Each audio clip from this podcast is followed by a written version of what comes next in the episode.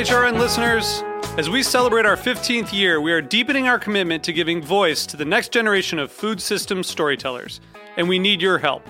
Our internship and fellowship programs help activate new possibilities for underrepresented and underestimated young people through experiential journalism, audio engineering, and production training. Through these unique programs, HRN helps food equity stewards build essential workforce readiness skills that expand their potential and foster economic mobility. Please consider supporting these critical programs.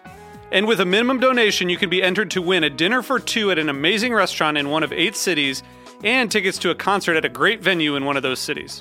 We have incredible partners across the country who have donated, as they also share our passion for helping to educate the next generation of food systems storytellers. Check out heritageradionetwork.org slash 15 to donate and enter to win today.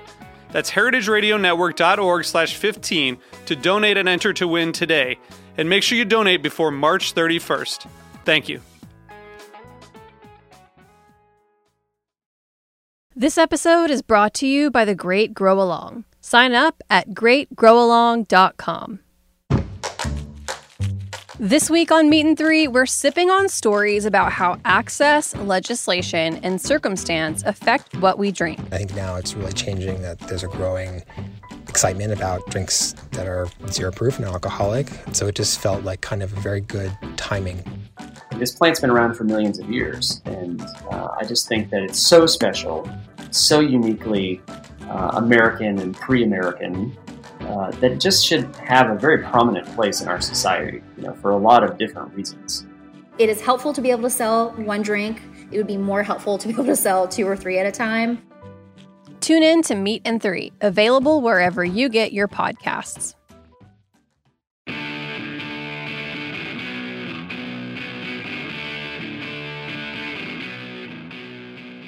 Good afternoon and welcome. This is What Doesn't Kill You Food Industry Insights. I'm your host, Katy Keiffer.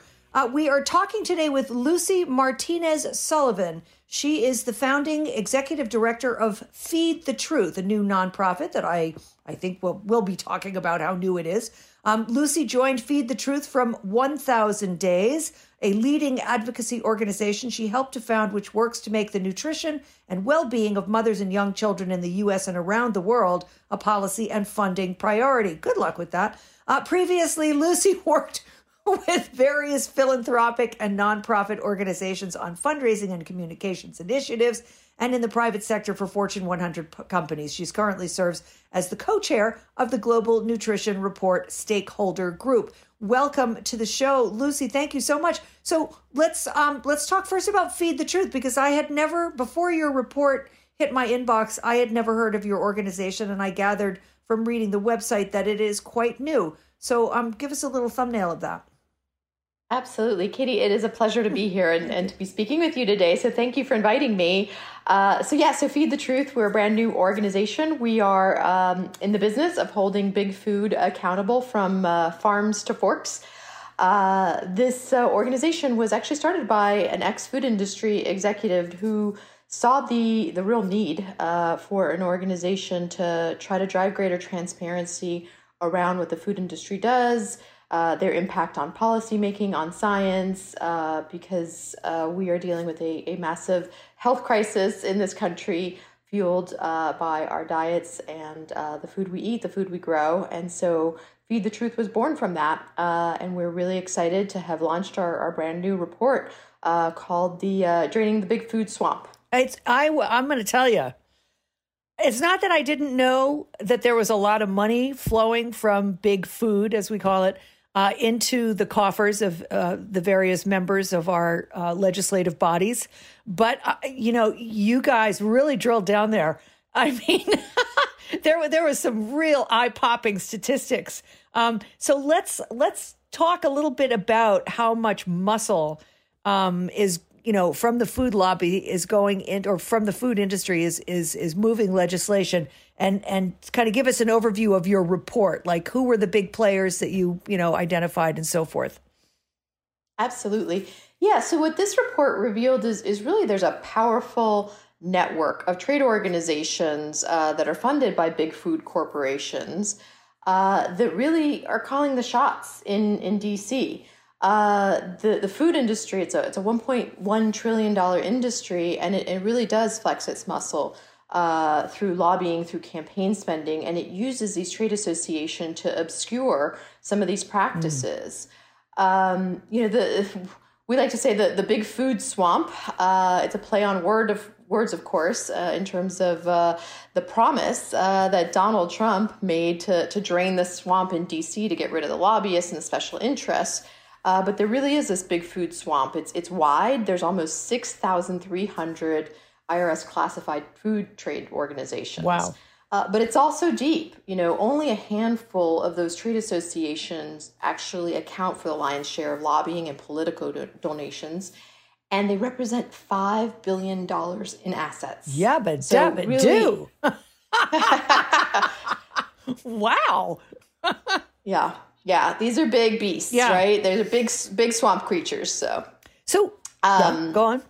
Yeah, no, I was I was going to say. So I think what what this report does, Katy, is really just show that the food industry is actually contributing pretty mightily to the to this larger problem uh, of of big money in politics, mm-hmm. and it has real world impact, right? From the food that ends up uh, on our kids' lunch trays to uh, how how our food workers get paid. Uh, to whether people working in the restaurant industry can access healthcare, all of these things have you know have such an impact on our daily lives and and really it's it's uh, it, it's quite uh, quite the story to tell around the, the the influence of big food money in politics. Well, we're going to get uh, pretty granular with this. So you just said that we're talking about uh, an or a, a series six some six thousand organizations which uh, together control roughly five billion with a B dollars in spending um, when it comes to lobbying and campaign contributions. So.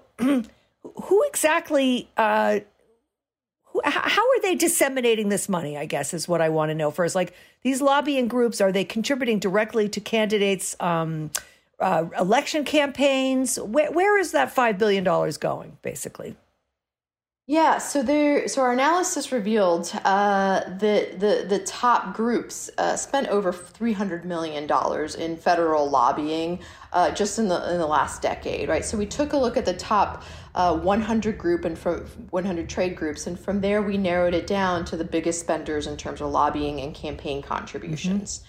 Mm-hmm. then those same uh, 20 groups spent $33 million to influence our elections over the last de- decade. Okay. But really, that's just the tip of the big food money iceberg, as we like to say, uh, because there's all this dark money that's also flowing in the system. Yeah. I think for I think what's important to realize is, you know, for perspective, um, you know, the, the entire agribusiness industry spent $170 million on campaign contributions in the 2020 election cycle alone. So not just the trade associations, but also the companies and, and other groups affiliated with the ag industry and the food industry.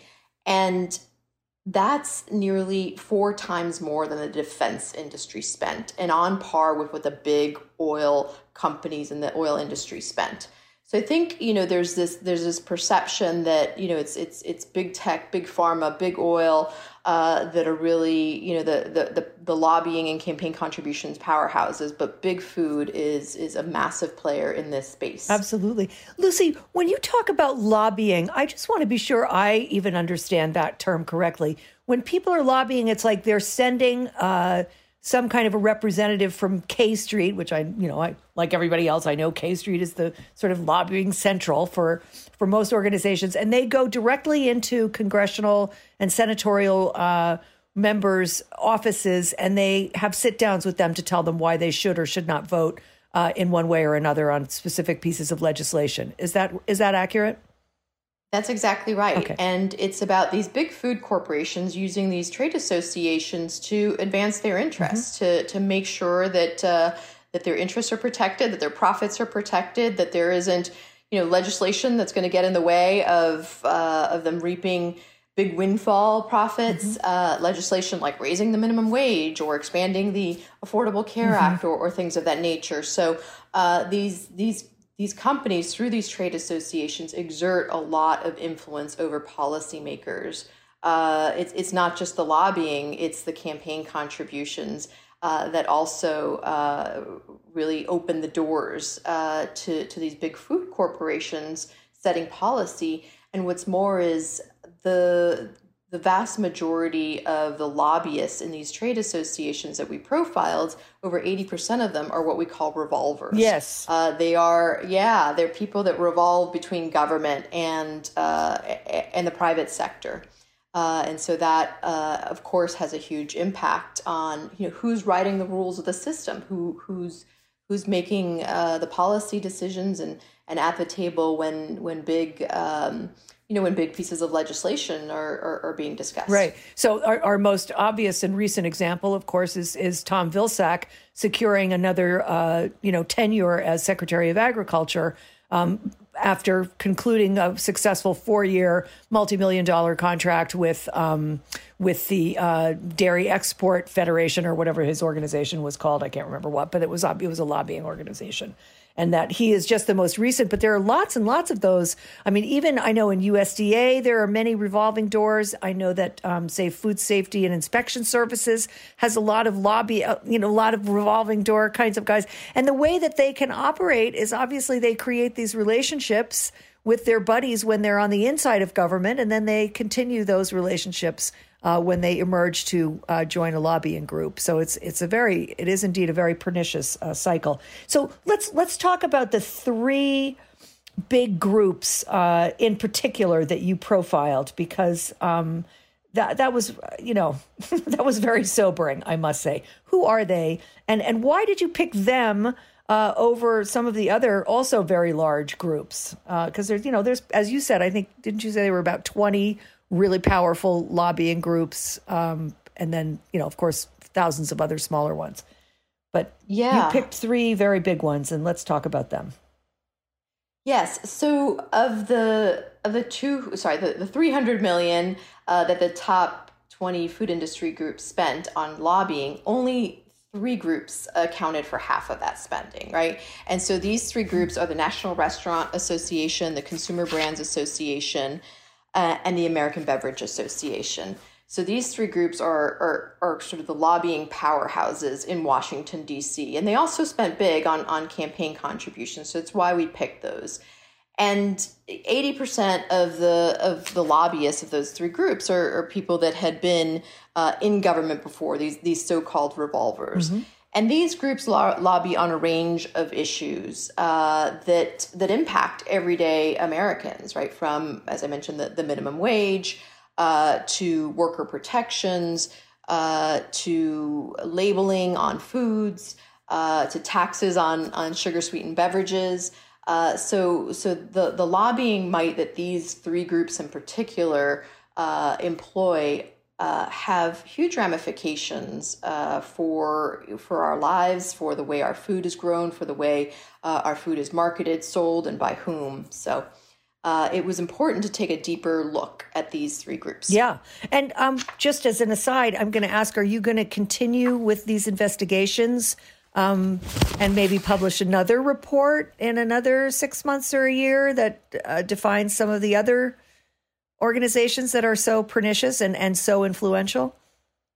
Absolutely, and we're not going to wait that long, uh, Katy, because this is this is I mean this is real time yeah. uh, impacts that this is having, right? I, I, think there's a lot of conversations around how um, you know how compromised our, our democracy is to special interests, to big money, yeah. uh, and certainly food is is no exception. Uh, you know, I think this this really came into the forefront uh, on January 6th with the insurrection in, in the Capitol and the and the lawmakers in, in Congress that voted against certifying uh, the the uh, the election of Joe Biden. We actually took a look at the top 20 big food industry associations to those 147 members of Congress who voted against uh, certifying Biden's election. Oh, really? And they, they gave the election, yeah, they gave the election deniers $6.2 million. And they these industry associations spent more money per election denier than they did uh, on on those who didn't uh, vote uh, or who did vote, excuse me, to affirm sort of our free and fair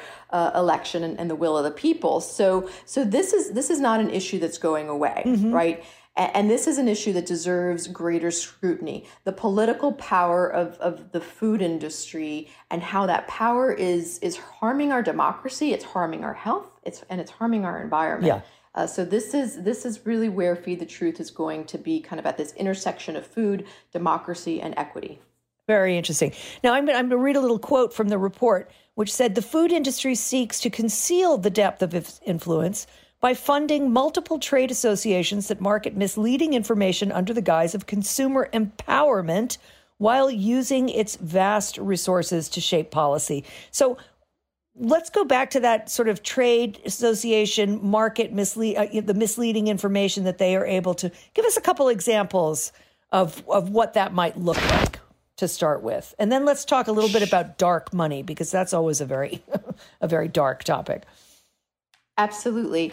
Uh, so these these these trade associations, I think they, they do a good job um, in spending a lot of money on on PR and communications uh, to try to position themselves as champions of the little guys, right? You think that the the National Restaurant Association, for example, is fighting for the mom and pop, you know, pizza shops around the corner.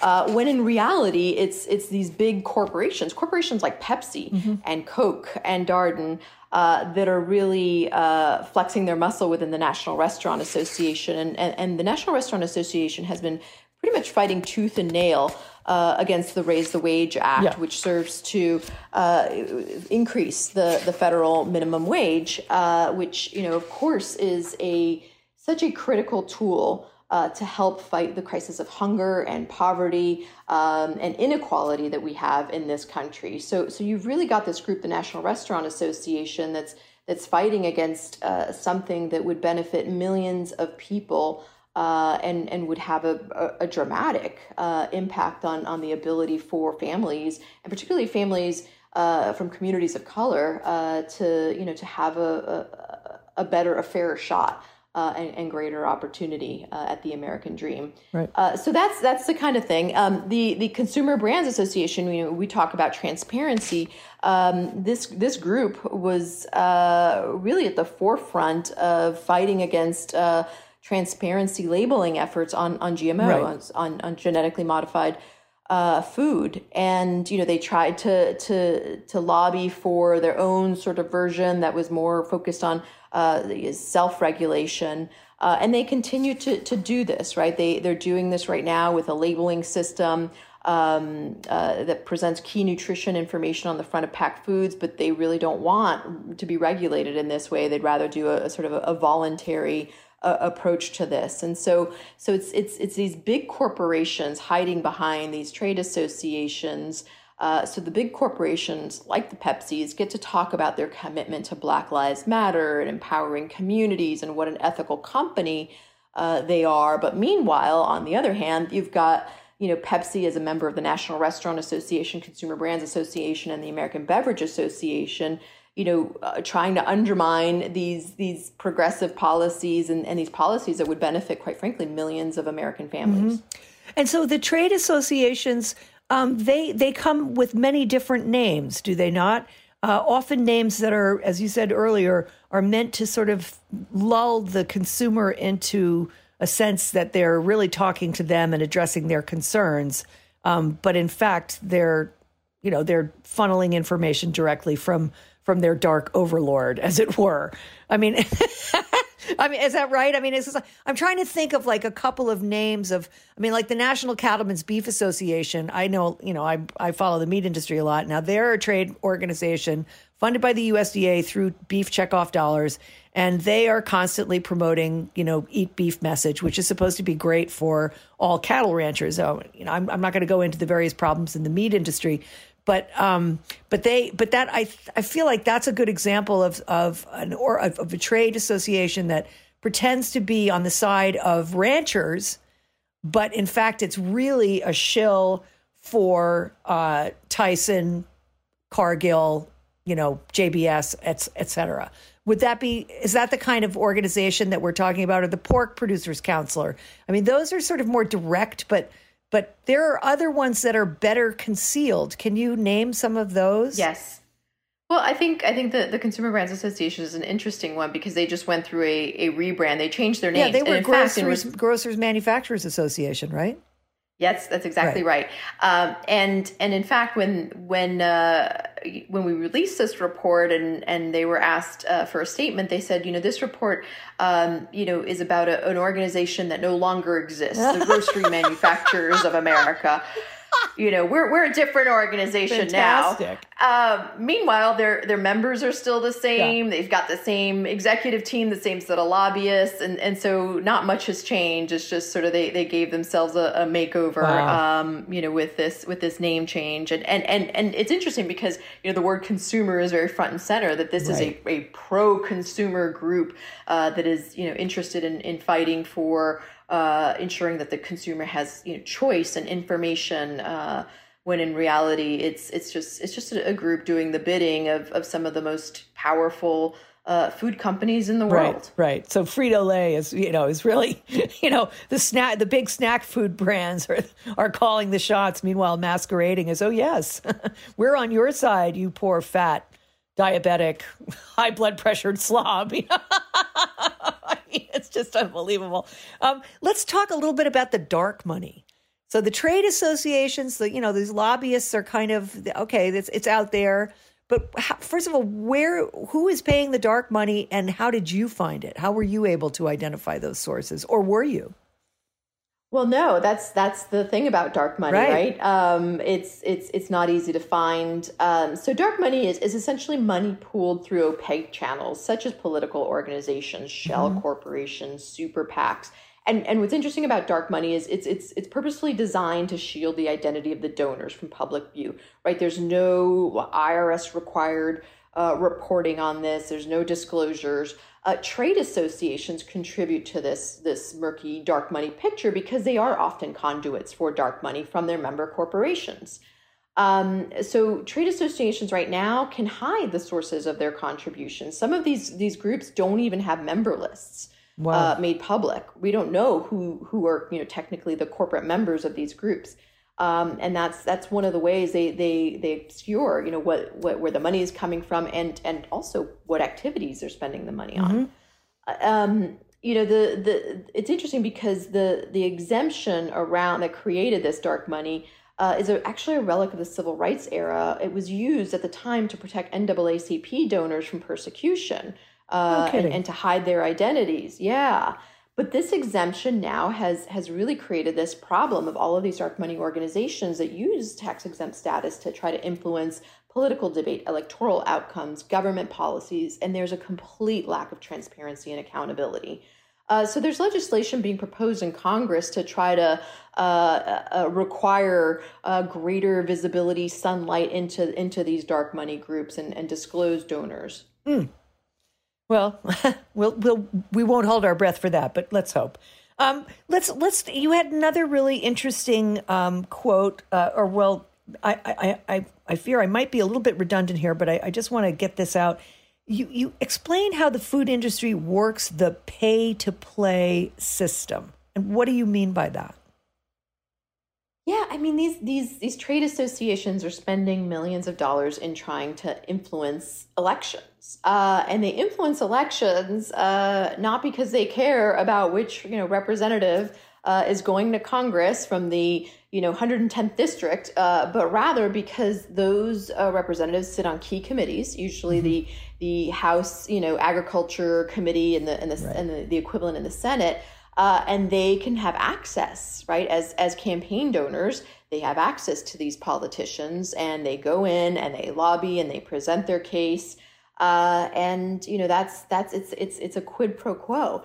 I mean, it's it's it's so interesting that we tolerate this um, as a country. That this is just sort of you know a feature and not a bug of our of our democratic system. Right. And I think really what what you know what has opened the floodgates is of course you know rulings like Citizen Citizens United right. that that that enabled all this you know corporate and special interest money to to flood uh, flood the system to the point where we have a system almost of legalized corruption. Mm-hmm.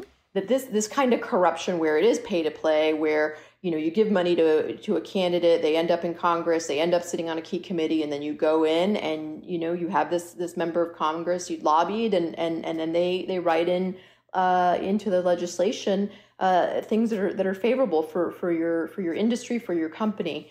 Um, you know that's that's corruption but it's allowed. Yeah. You know in in in under the law and under the rules of of, of this country. And so i think uh, you know if we if we care about the food that we eat if we care about how it's grown what the impact is on workers on the environment uh, we need to also start paying attention to to, to how our democracy um, is is set up and quite frankly being manipulated uh, by by all of this uh, corporate money. Yeah, I, I think we really can bring this right back to Citizens United I mean, there's always been, you know, corruption in the sense of politicians being bought and paid for and so forth, but never to the extent that we are seeing in this era, to my knowledge. I mean, I'm in, I'm a baby boomer, so I'm in my mid 60s, and um, certainly we all talked about corruption, you know, when Reagan was president. But uh, it is it is beggaring the imagination uh, at this point, and reading a report like yours really was uh, extraordinarily eye popping. Um, to see just how big the sums of money are and also the number of organizations that are involved in doing this this uh, very same work. So we're going to take a short short break. Um, we'll be right back with Lucy Martinez Sullivan talking about the new uh, Feed the Truth report, uh, draining the big food swamp. Please stay tuned.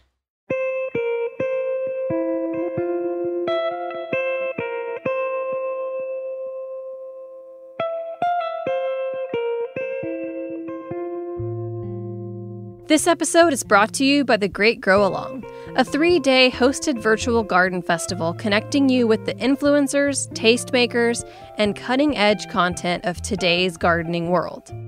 The Great Grow Along will feature 40 plus sessions on topics ranging from houseplants to DIY landscaping. New plant parents and first time gardeners will gain practical advice and creative inspiration from celebrated garden experts and industry leaders. Costing $29.95, tickets allow attendees to mix and match a wide range of sessions, or choose to follow one of the conference's six tracks, which include edible gardening, urban gardening, pollinators and plants, DIY landscaping, houseplants, and dig deeper. The Great Grow Along will take place March 19th through 21st, 2021. Sign up at greatgrowalong.com.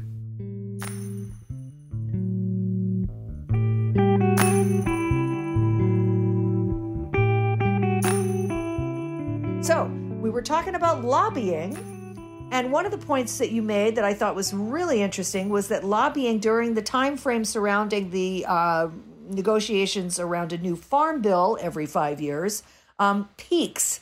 Talk a little bit about how that plays out and how much money these people are go are spending uh, to influence legislation or or you know allocations within the farm bill. Yeah, so the Farm Bill is this massive piece of legislation. I, I think, as many of your listeners oh, yeah, know, absolutely. that that direct you know more than than 425 billion dollars in in federal spending over a five year period, and so there's a lot of interests that care about the Farm Bill that. Uh, that jockey for position within the farm bill that uh, and and yeah so lobbying uh, goes up and and the trade associations that we profiled uh, collectively spent almost $40 million in 2009 around the Farm Bill. Um, and that that's a really you know significant sum of money. Um, you know, just again, just these these top twenty trade associations, okay. right? That doesn't even include the member organizations like the you know the the the Pepsis or the Cargills or the Tysons that also do separate lobbying. Uh-huh. Um, and I think it, it really speaks to um, you know just the the intense um, uh, focus that these that these companies have on this piece of legislation that you know sets the rules of uh, you know everything from our federal nutrition program SNAP to uh, you know to to how um, um, money for agriculture is uh, is allocated. So uh, I think it's it's it's one of those uh, great phenomenons in in DC uh, where we see this massive spike around around the farm. Yeah, it's easy to see, for example, like why an Archer da- uh, Daniel Midland or or a Cargill would have a very vested interest in um, manipulating uh, crop subsidies, for example, or how crop insurance is laid out. Um, things like that you can really see. But then also, it would also be, uh, you know, a place where these lobbyists, say in the American Beverage Association, would put a lot of muscle behind um, changing rules around school food because school food, of course, is, is paid for by the Farm Bill, right?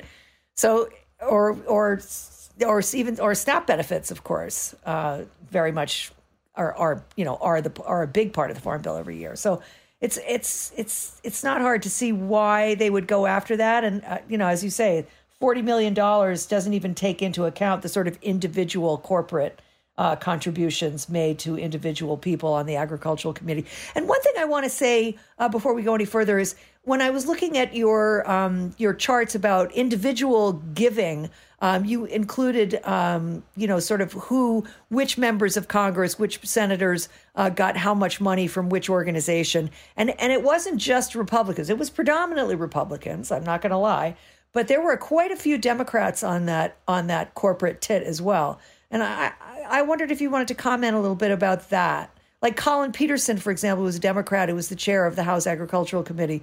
Um, you know, he was taking in a tidy sum every year, and uh, and his um, his actions were not super friendly towards, uh, say, you know, revised regional farm you know farming plans or or food food hubs or anything like that you know what i mean yeah yeah absolutely um, the the spending is bipartisan. Um, it does tilt more uh, on the Republican side, and, and that might be you know a, a, product of, of the fact that Republicans tend to be more big business friendly, uh, but also that they've been you know controlling uh, the House uh, and Senate for for a while now. Um, but but yeah, Democrats uh, reap the benefits of of, all of this uh, campaign spending, and you know the the food swamp pre-existed Donald Trump sure. and uh, and and is still here as Biden uh, you know assumes the presidency. Uh, and I think it's it's going to take a tremendous amount of political courage and political will to actually do something about it, right? And so we can't assume that just because we have a, a Democratic administration and, and, and the House is controlled by by Democrats and, and then the Senate is sort of you know it, it kind of split, but um, you know, a bit more tilting, slightly more democratic, um, we can't assume that uh, that these that, that the Democrats are going to really focus on rooting out these big uh, corporate and special interests. Uh, it's it's going to take um, serious commitment on the part of the Biden administration to tighten ethics rules, as well as Congress to pass legislation like the historic H.R. 1 for the People Act, which uh, among many, many other things, um, uh, includes uh, measures to uh, to promote greater transparency around lobbying, greater disclosure, mm. um, and and really try to minimize the the impact of big money on on politics. Mm.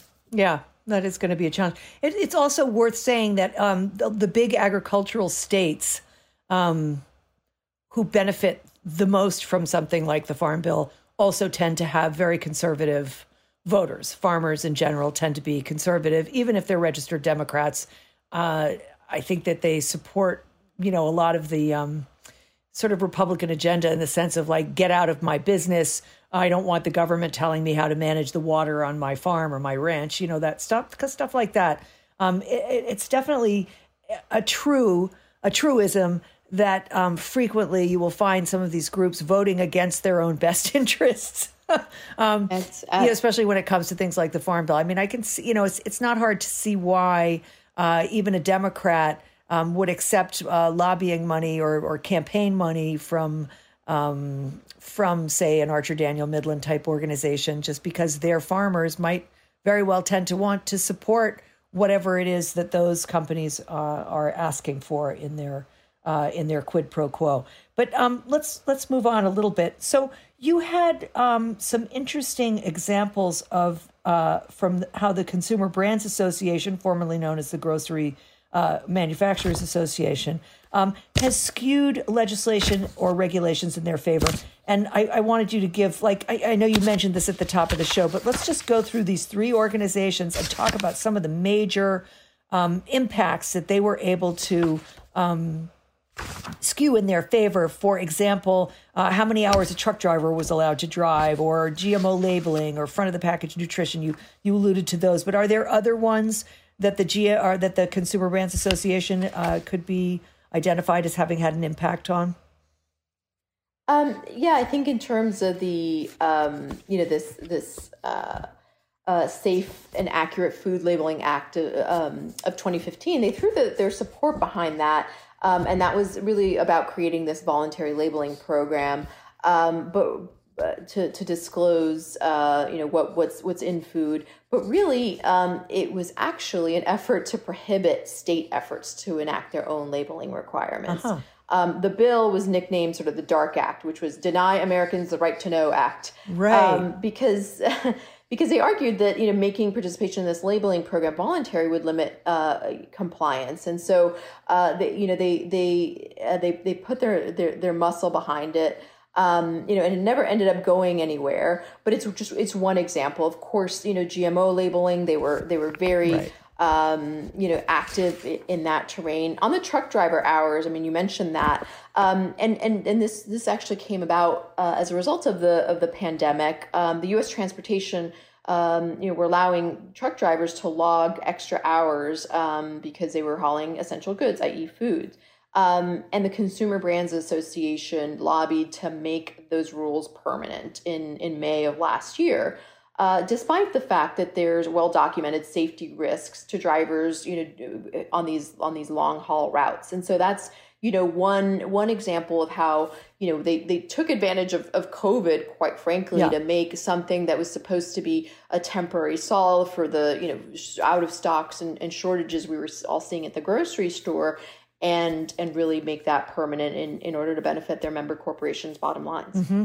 Very interesting. And then the American Beverage Association, of course, I always think, you know, they basically crushed the sugar tax, you know, sugar, uh, sugar sweetened beverage tax uh, everywhere except for Berkeley and Philadelphia, I think. Um, but what what other uh, what other measures have they sought to um, either suppress or uh, express? Yeah, I mean, I think there's there's a couple things. First of all, all these trade associations like to sponsor research. Uh, so they, you know, they, they, they pay for research that um, you know, serves as the evidence base for, for their policy agendas. So uh, the American Beverage Association funded about 26 studies uh, that tried to really dispute the link between sugary drinks and obesity and diabetes, which of course contradicts the overwhelming uh, body of, right. uh, of, scientific evidence that's, that states to you know the, the contrary. Um, you know they're they're trying to obfuscate uh, the the fact that added sugars uh, do have uh, there is a correlation between added sugars and, and the increasing prevalence of, uh, of obesity, um, and so really trying to you know muddy the waters on the on the scientific uh, front.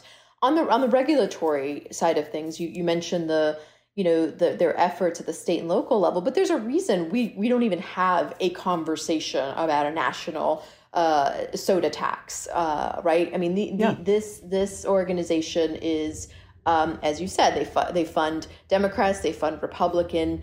Any there's there's been no serious effort that's made it out of committee in Washington D.C. to advance any kind of measure on a tax on sugar sweetened beverage, despite the evidence showing that it decreases consumption of, of, of sugary beverages, which you know contribute to a whole host of health problems, particularly around, you know, among Black and, and Latino populations. And by the way, this tax would be a huge source of revenue that can go fund uh, things like the CDC and other public health measures. Mm-hmm. Um, so, so they are they are so active, of course, at the state level and and doing preemption legislation. Mm-hmm.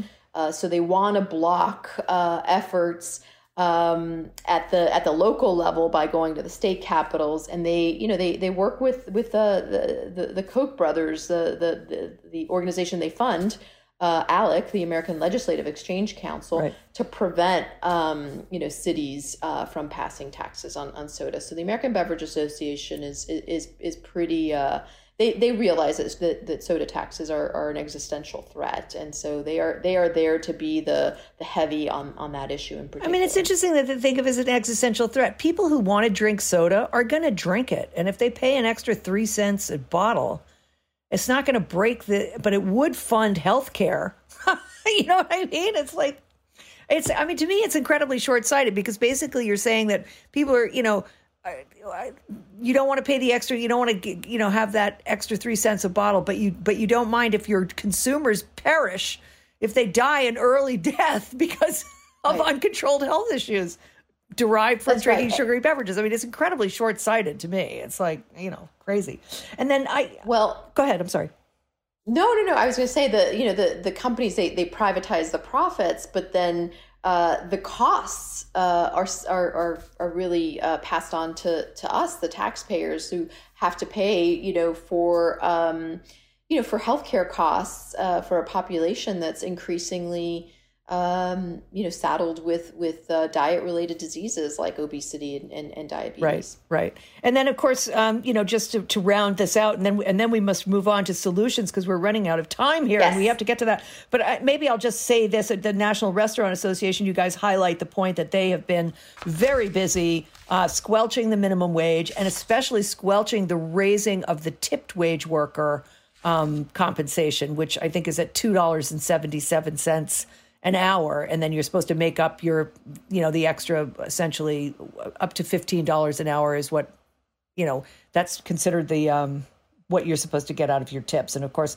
as we all know when you waitress at Applebee's or McDonald's or not McDonald's but at Applebee's or any of the other quick service restaurants where you're sitting down um that ain't happening. You're not making that money. So um so let's but let's talk about the solutions because you guys had some good ideas there um so I'll let you just take the floor and, and I'll shut up for now No, I mean these are all such great questions, Katy. Uh, I think I think you know number one we, we have to understand that that this this is the the power that these food corporations and their trade groups wield you know impacts everything um, you know impacts everything having to do with food. Uh, so um, you know so we propose five solutions. Number one. Uh, and the revolving door between government Yeah. and industry because we talked about how revolving between government and industry allows these corporate interests to become entrenched entrenched in our policy making entrenched in the decision making and it's to the detriment of our health and, and quite frankly to our economy yeah Number two, um, uh, Congress uh, should pass uh, acts the, the For the People Act, right? So this is a this is a piece of legislation that would curb the toxic influence of corporate money in politics, tighten ethics rules, and increase transparency. So this is is broader, of course, than just the food industry, but would have a, a big impact on how our food policy is determined by whom and for what purpose. Um, number three, trade associations and other vehicles for, for dark money uh, should no longer be allowed to, to hide the sources of their contributions and expenditures. This is a huge problem. We don't know who's behind all of this lobbying, all of this campaign spending. Uh, and, it, and it really is adding, uh, fueling the corruption that, that we see um, in, you know, in our democracy. So uh, that's, I think that's a critical um, act or a critical effort that, that Congress needs to uh, take seriously. Number four, we're, we're calling on food corporations and, and trade groups to immediately open their books. So, so feed the truth. We, we want to see these groups disclose the totality of their political giving, right? Yeah. And and so they they talk a good game. These corporations talk a good game about transparency and and how important it is for you know consumers to know what they're buying and what's in their food and all that. Well, transparency should also uh, extend to to the political activities of these of these companies. And and and no longer should we tolerate a company like you know Coke or or Pepsi or um, you know, Nestle talking about the good that they do in our communities and the and, and the philanthropy and the and, and the money that they give, um, you know, without you know then equally talking about what what they're spending on influencing our elections, on lobbying to get their way. Um, and finally, hey, listen, an idea whose time has come. Put a stop uh, to the political donations and put a stop to lobbying. Corporations should close uh, their PACs, their you know political action committees. Um, and and I tell you, there is momentum on this front. Really? Investors, investors in these in these publicly traded corporations are starting to see that corporations' political giving is a liability. It's a it's a liability for companies, and it's something that um, that the investment community, particularly socially responsible investors, um, are are asking. Hey, is it worth the risk uh, that these corporations, which are supposed to you know maximize shareholder value, is it worth the risk to our democratic institutions? And you know, is it worth the the the, the liability from a from a reputation standpoint uh, for these companies to continue to be in the business of of donating cash? Uh, you know, to elect certain members of Congress or, or, or lobbying. So uh, I think, um, you know, it, it, might seem like a radical idea, uh, but that's certainly something that Feed the Truth is, uh, is going to push for. Uh, yeah, that is easily the most radical idea you have mentioned, and it, and it's also the one that makes my eyebrows go up the highest. Um, largely because I feel like, um, you know, shareholders are. Most shareholders in a company are pretty unaware of what their company is doing. They're not really reading those annual reports and to my, you know, in my experience, my granted very little experience, my experience in, in sort of examining um, the way, first of all, what annual reports look like, but also how much disclosure goes into those annual reports in terms of what shareholders know that their company's lobbying or that their, you know, that the corporation's lobbying interests are supporting. I don't think that that's necessarily um, particularly transparent to people who do own shares in a corporation like uh, ADM or Pepsi Cola or something like that. I think um, there are companies out there like As You Sow um, or Ceres that are trying to to get shareholders more aware of what's going on and to put pressure on the on the board members of a corporation to to um, you know somehow do better. You know, I don't know if it means stop doing it altogether, but do better or, or support better candidacies. But I, I, I, just feel like there's an enormous, um, not only inertia to overcome, but uh, but also a, a, huge level of ignorance, fundamental ignorance about it. I mean, I, I, at the risk of going on and on too long here, I just want to say, like, when to go back to the to the revolving door issue, um, I'll never forget a conversation I had with Thomas Massie, who's a congressman from uh, Kentucky, I think. Uh, yeah, and um, and I said, well, I, I asked him a couple questions about you know sort of regulating the food industry in some way or something like that. He says, well, we we just let the food industry take care of its own concerns. They're doing a great job of feeding everyone.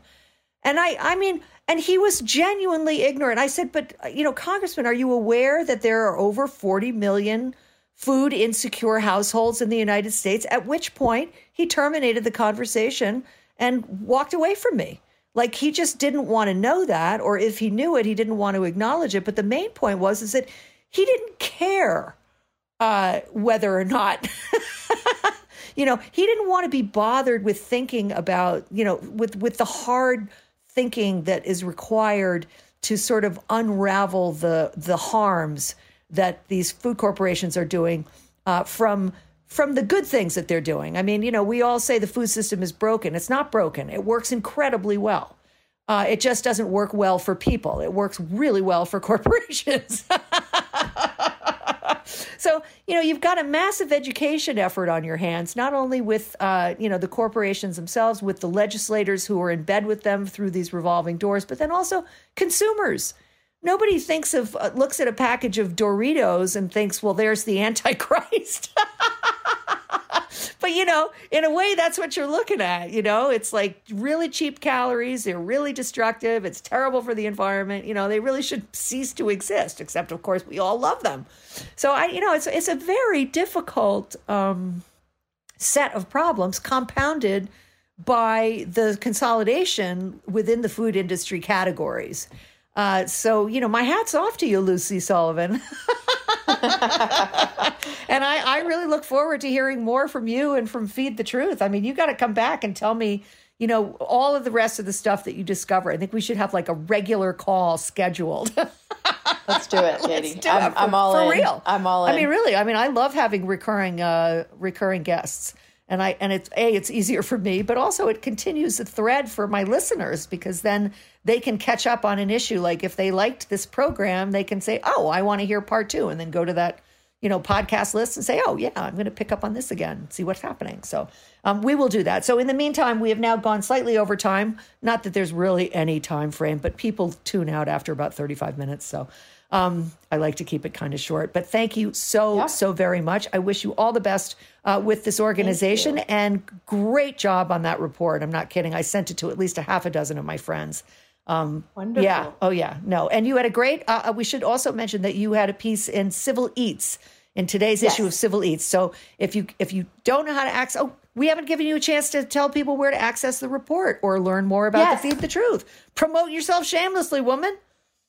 Yes, feedthetruth.org. Uh, you can find uh, the report on the website. Uh, there's also links to petitions that you can sign uh, to get these companies to open their kimonos, so to speak, open their books, uh, be uh, you know, be, be a lot more transparent about what they're doing, um, and and yeah, join us. This is just the tip of the iceberg. This this whole issue, it's it's a massive iceberg underneath the water, and we're just getting started. So thank you, Katy, so much for having me. And again, feedthetruth.org. We look forward to uh, to continuing the conversation Absolutely. with you and your listeners. It's a date. Talk to you soon, Lucy. Thank you so much. And thanks to my sponsor. Really appreciate it as always. Uh, see you uh, next week, folks. I appreciate you tuning in and have a great week in the meantime. So long for now.